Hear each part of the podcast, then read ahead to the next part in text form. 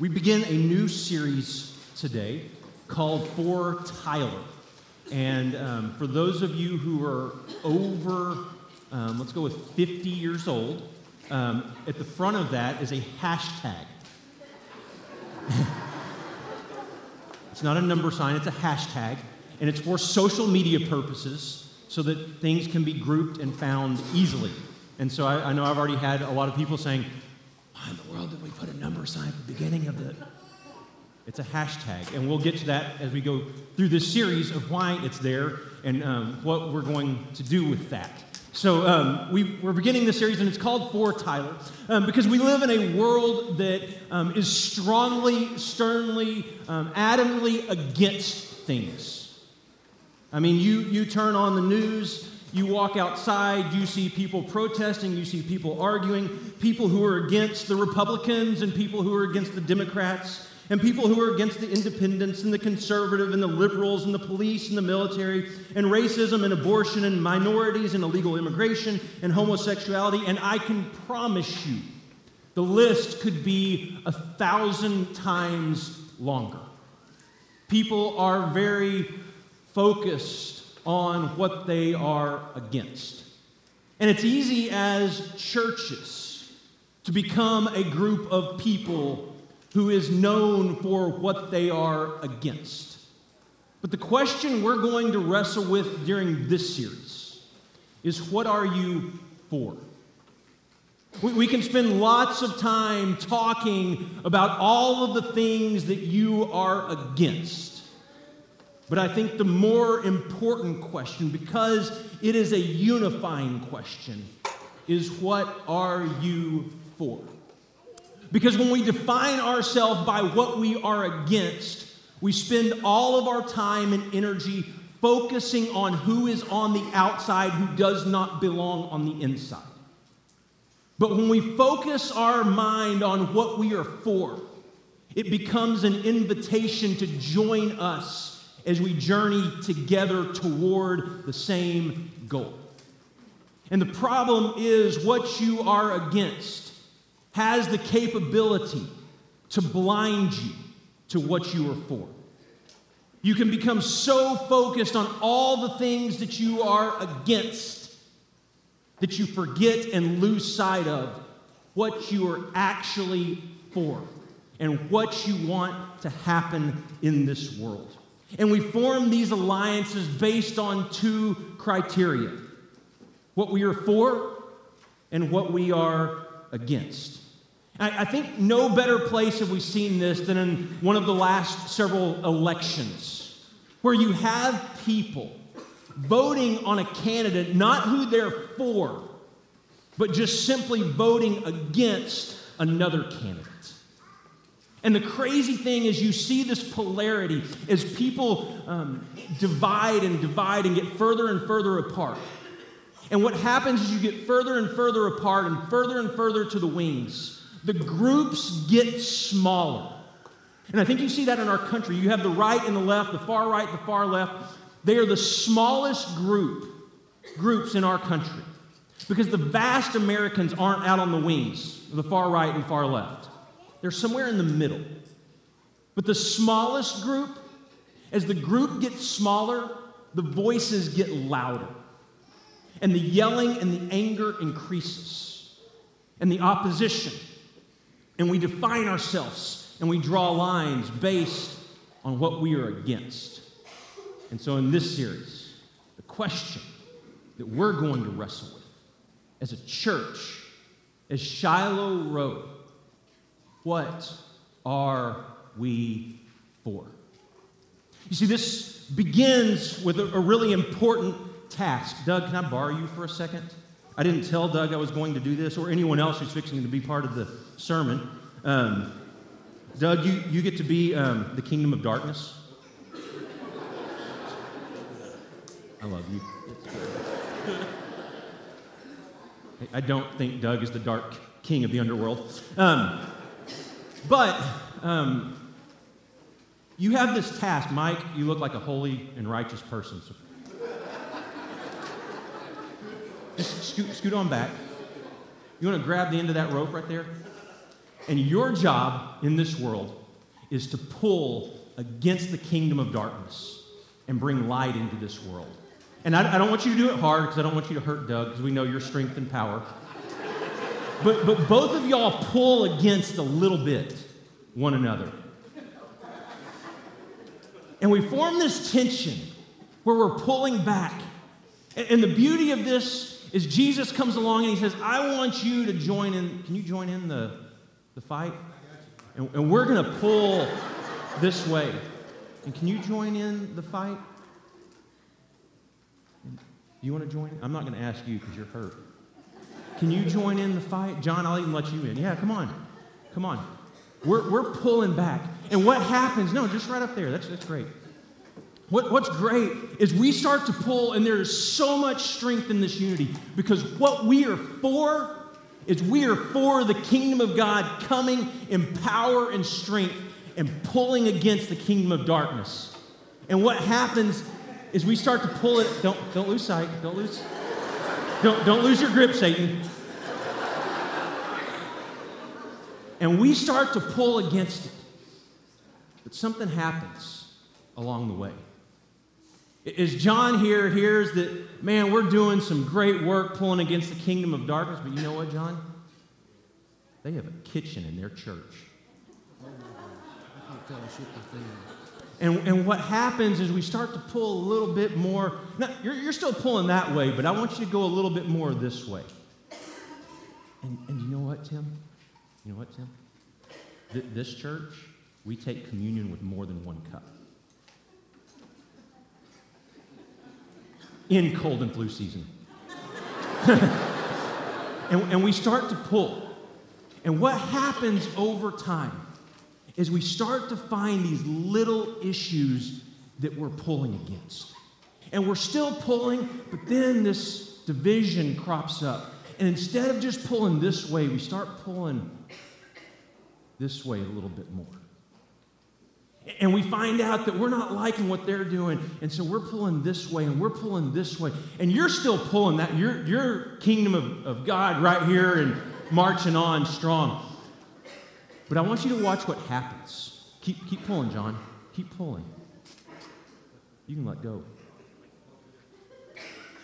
Because I think what Satan does is he says, this is perfect. I don't have any more work that I need to do. Because I have them pulling against each other. And not against the kingdom of God. Thank y'all. And, and we know next week no one will sit in the sinner's aisle. And we find ourselves defining who we are based on all the things that we're against. And we draw these lines and we define ourselves and we sink in and we prepare to fight. But what happens when we become a church? Not who's known for what we're against, but known for what we're for. So a guy named Jeremiah decides to write this letter because God has called him to be a prophet to Israel and to Judah and to speak his word boldly on his behalf. And when Jeremiah begins writing this letter, there's a guy named Josiah who is now king of Judah, and he's reigning in Jerusalem. He becomes king at the age of eight. And he reigns in Jerusalem for thirty-one years. And Josiah wasn't like the kings before him, who had kind of gotten Israel off track and kind of gone their own ways and done evil in the eyes of the Lord. Josiah was different because Josiah tried to turn Judah back to God. And he spoke boldly and prophetically to Judah. And it says this about Josiah, neither Neither before nor after Josiah was there a king like him who turned to the Lord as he did, with all of his heart, with all of his soul, with all of his strength, in accordance with the law of Moses. And so Josiah is trying with all he has to be for the kingdom of God and pull Israel back together in unity. But Israel has the unfortunate location of being right in the crosshairs of a major trade route. and a very valuable piece of land. And it's sandwiched right between Egypt to the southwest, Assyria to the north, and Babylon to the east. And you want to put up the map. Judah finds itself right there in the center of everything that's happening. And Josiah becomes king, and he goes out to battle against Egypt because Babylon is rising to power. And so Egypt and Assyria get together and they form an alliance.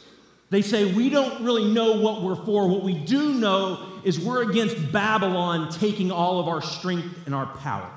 And they form this alliance. And Josiah goes out to battle against Pharaoh Necho. And Necho kills Josiah.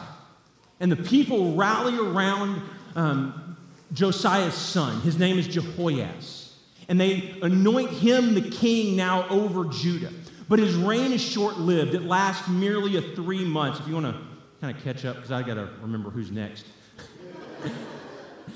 Jehoiaz. sorry, sorry, Dustin. I didn't mean to. Um, Jehoiaz is now king, and his reign lasts about three months. And Pharaoh Necho takes him into captivity. And he appoints Josiah's other son, Jehoiakim, as the new king over Judah. And he imposes this heavy tax on the people of Judah. And it's Jehoiakim's job to make sure the taxes are levied in the way that they're supposed to be. And all of the money is coming back to Pharaoh. Because Pharaoh is basically ruler, and Egypt and Assyria are together. They're fighting against Babylon. They're trying to take more ground. And they're trying to bring Judah in. And so now they control Judah. But this whole time, where Egypt and Assyria are forming this alliance and gaining more and more ground, you have Babylon that's rising to power. And during Jehoiakim's reign, a new king comes on the scene. And he wins a battle at Carchemish against Israel, I'm sorry, against Egypt and Assyria. And now the new king is this guy named Nebuchadnezzar. You ever heard of him? And Nebuchadnezzar is now the king. And he appoints a new client king, the son of Jehoiakim, Jehoiachin. That was creative, right? Change the last letter. How would you like to be in kindergarten? Jehoiakim. Um, sorry, mine goes different places than yours probably. And Jehoiachin becomes the king, and he reigns for about three months. And then Nebuchadnezzar sets up Zedekiah. And he makes him basically a client king, a puppet king for Babylon. And he's responsible for ruling over Judah. And for nine years of his eleven-year reign, he does it faithfully, serving Nebuchadnezzar. But in year nine, he rebels. And then Nebuchadnezzar is so angry and so furious, he decides now is time to fully take Jerusalem. And get every remnant, every part of Israel, every part of Judah out of the city because it's going to be his. And so it says in the eighth year, in the eighth year of the reign of the king of Babylon, he took Jehoiachin prisoner as the Lord had declared, and Nebuchadnezzar removed the treasures from the temple of the Lord and from the royal palace and the cut um, and cut up the gold articles that Solomon, the king of Israel, had made for the temple of the Lord. He carried all Jerusalem into exile, all the officers and fighting men and all the skilled workers and the artisans, a total of ten thousand. Only the poorest people of the land were left. And just a little bit later, the city is going to be destroyed and everyone else is going to be kicked out of the city and sent into exile. And Jeremiah is writing a letter encouraging them to remain faithful to God, to be obedient to God. And in the midst of this, you come to the part where Jerusalem is destroyed and all of the people are finally sent fully into exile. And in that moment, Jeremiah writes a letter to these exiles. And this letter is found in chapter twenty-nine. I'm going to let you go home and you can read the entirety of the letter because it starts with, with some encouragement to them. And it ends with a lot of rebuke for not living as the people of God. So I want to read you part of this letter. This is what the Lord Almighty, the God of Israel, says to all those I carried into exile. Now, if you're just listening to this story, you probably don't get the picture that God carried the people into exile. The, the picture probably looks like more, it was the disobedience of Israel, of Judah, that carried themselves into exile. But, but he points out that it was God who carried them into exile. It, it was their sin, it was their disobedience that led them, but God went with them. He takes them there. And he says, build houses. Build houses and settle down. Plant gardens and eat what they produce. He's going to go on to tell them, I want you to move into the city where you live in exile and settle down. I, I want you to build a house for yourself. And I want you to plant gardens and eat the food that it produces. He goes on to say this, marry and have sons and daughters, find wives for your sons and give your daughters in marriage so they too may have sons and daughters. And your goal here is to increase in number. Do not decrease. I'm going to send you into this city. I'm going to go with you. I'm going to take you there. And I want you to settle down in the midst of it and be a part of it and bring life to it. I want you to increase in number. And then he goes on to say this, also seek the peace and the prosperity of the city to which I have carried you into exile. He reminds them again, I've taken you there. And you have a responsibility in the midst of the city.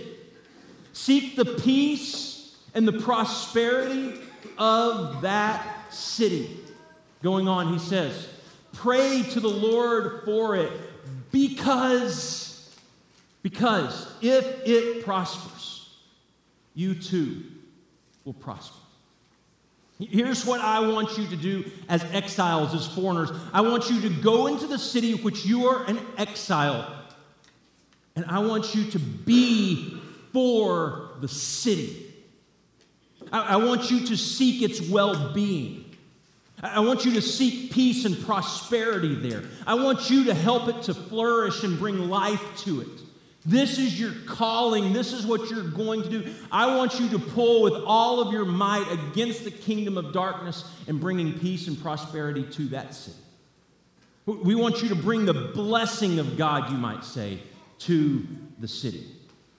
And this brings up a really, really important question for us as churches. One, what do we want to be known for? What, what is it that we want people to know about us? What do they want? What do we want them to know that we're for? And then two, what is it that we're actually known for? Because I talk to people throughout this city about Shiloh Road, and, and for Church of Christ for, for my entire life, the things I've heard people say, well, y'all think you're the only ones going to heaven. Anyone ever heard that? Y'all are the ones that don't believe in musical instruments. I've also heard y'all are the ones that used to have a school. I, I wonder today in Tyler, Texas, what we're known for.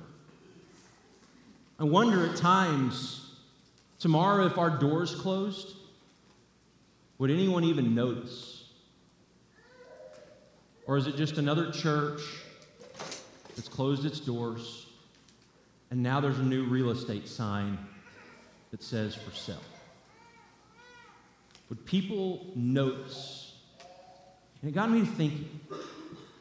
We know all of the things that we want to be against. What are we actually for? What matters to us? And here are some of the things that I, I came up with. We're for people. We're for children. We're for life. We're for the oppressed. We're for healing what is broken. We're for freedom from addiction. We're for marriages. We're for peace and prosperity. There, there are so many things, and that list could go on and on and on.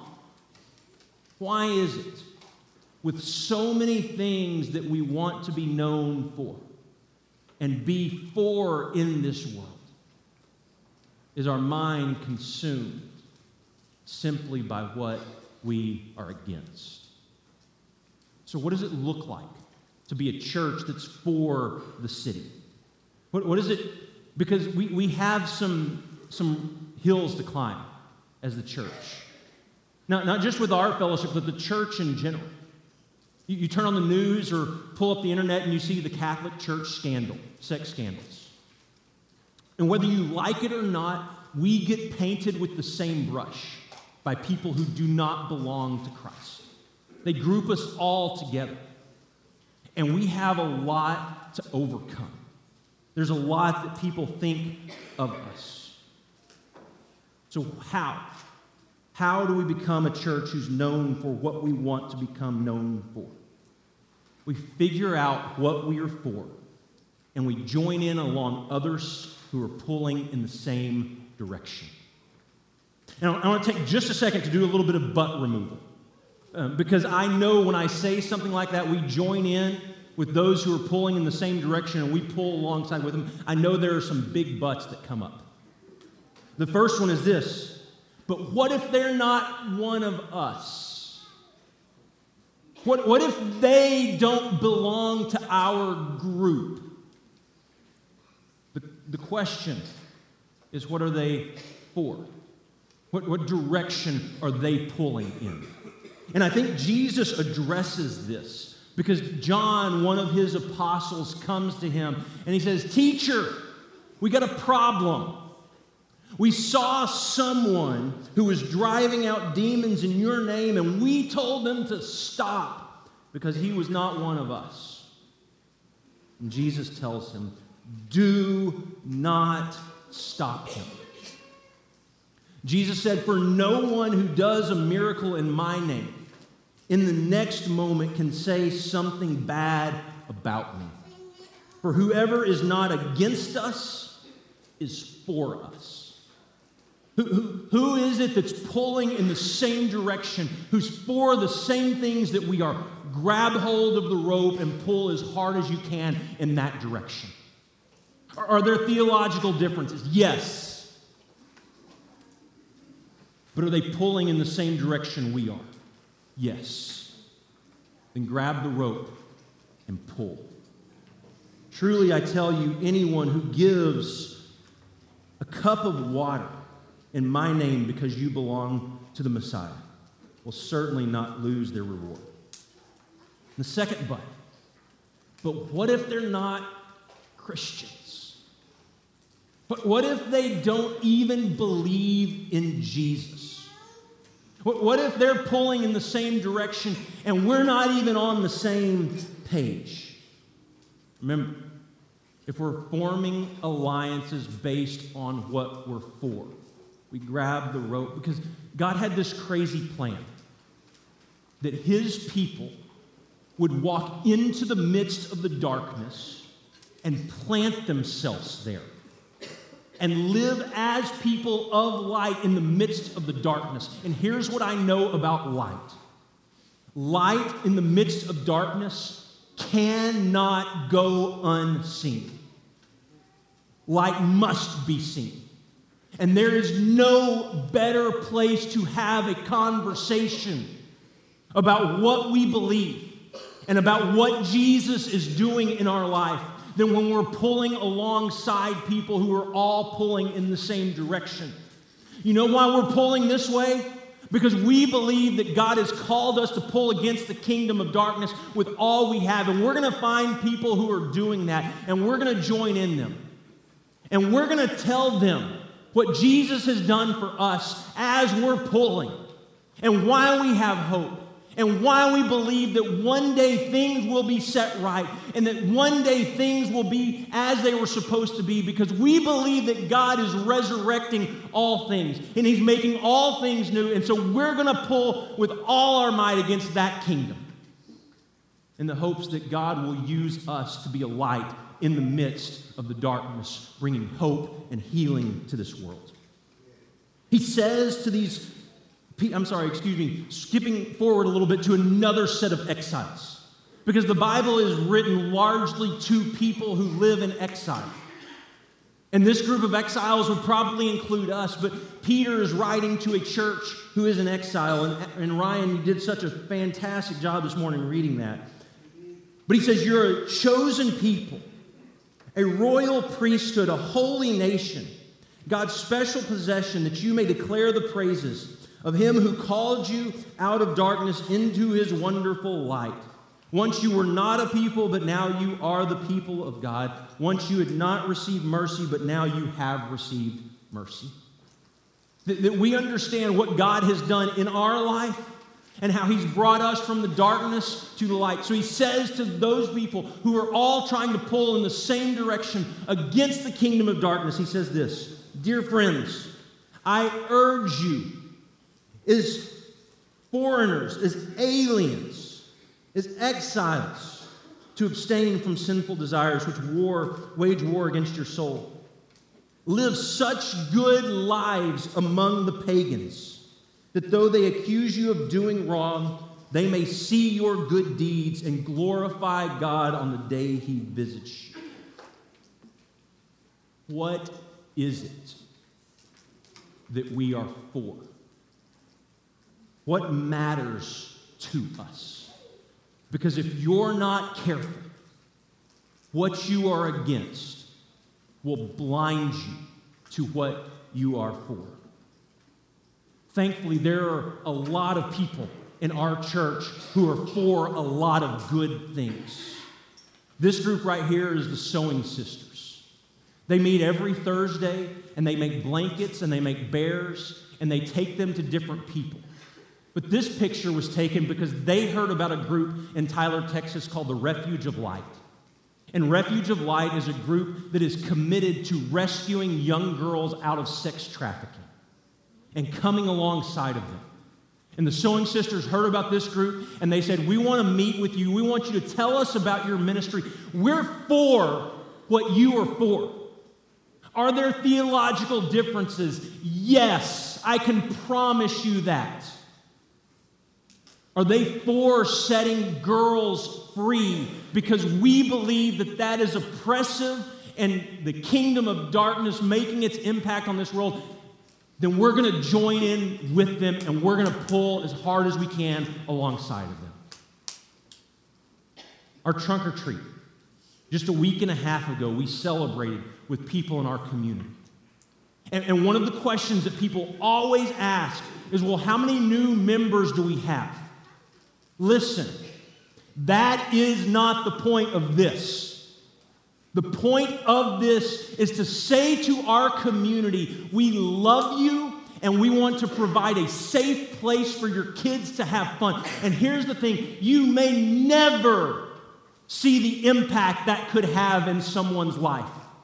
It could be fifteen, twenty, thirty years down the road when this young kid being held by their parents says, you know what? There was a church that loved us, and they fed us hot dogs, and they gave us candy every single year, and I need help, and I don't know where else to go, so I'm going to go there. You may never see the impact it will have by simply loving people. This last is a group of people at Shiloh, and the head of this group is Marshall and Aaron. And if you don't know Marshall and Aaron's story, Um, back in, I believe, two thousand twelve, is that right? two thousand twelve, they lost Emma Grace May, their daughter, um, who was just a few days old. And they said, you know what? We don't want other people to experience what we have had to experience alone. Because their church family surrounded them and held them up and helped them during this difficult, difficult time. And so they said, we're going to form A, a resource that we can give to people in the hospital. And out of that came Grace Boxes. And it's a box that's given to every single mother in the Trin- Trinity Mother Francis Hospitals who loses a child. It is the resource that they use. And it tells a little bit about their story, and it says, we as a church are committed to walking alongside you through this, even offering them a meal train if that is needed. Those are just a few examples of what it looks like to grab the same rope and pull as hard as we can. And the question, how do we start to make this transition? One is we pull on the same rope. We pull on the same rope in the same direction because we have been called to pull against the kingdom of darkness with everything that we have, to exhaust ourselves, to wear ourselves out, because we are completely committed to God's kingdom coming to earth as it is in heaven. Two, we love people with no agenda. And this is difficult. We love people with no agenda, and we serve them well, because an agenda is using people. And using people is completely averse to the gospel of Jesus Christ. We do not have an agenda. We simply say, here is a bunch of candy, here is a bunch of hot dogs. We love your kids. And I promise you, if you keep showing up in people's lives long enough, both individually and communally as a church, I promise you people will start to take notice. And people will start to say that, that is a place that helps people. That is a place that loves people. That is a place that shares with people. And I'm going to share some more stories as we go through this series of people in our church who are pushing and pulling against the kingdom of darkness with all that they have. Number three, believe. Believe that God has planted you here for a purpose. Remember, Jeremiah says to these exiles, it's God who's carried you into exile. It's God who's walked with you. Believe, both where you live in your neighborhood, and here is a church that God has planted us here for a purpose.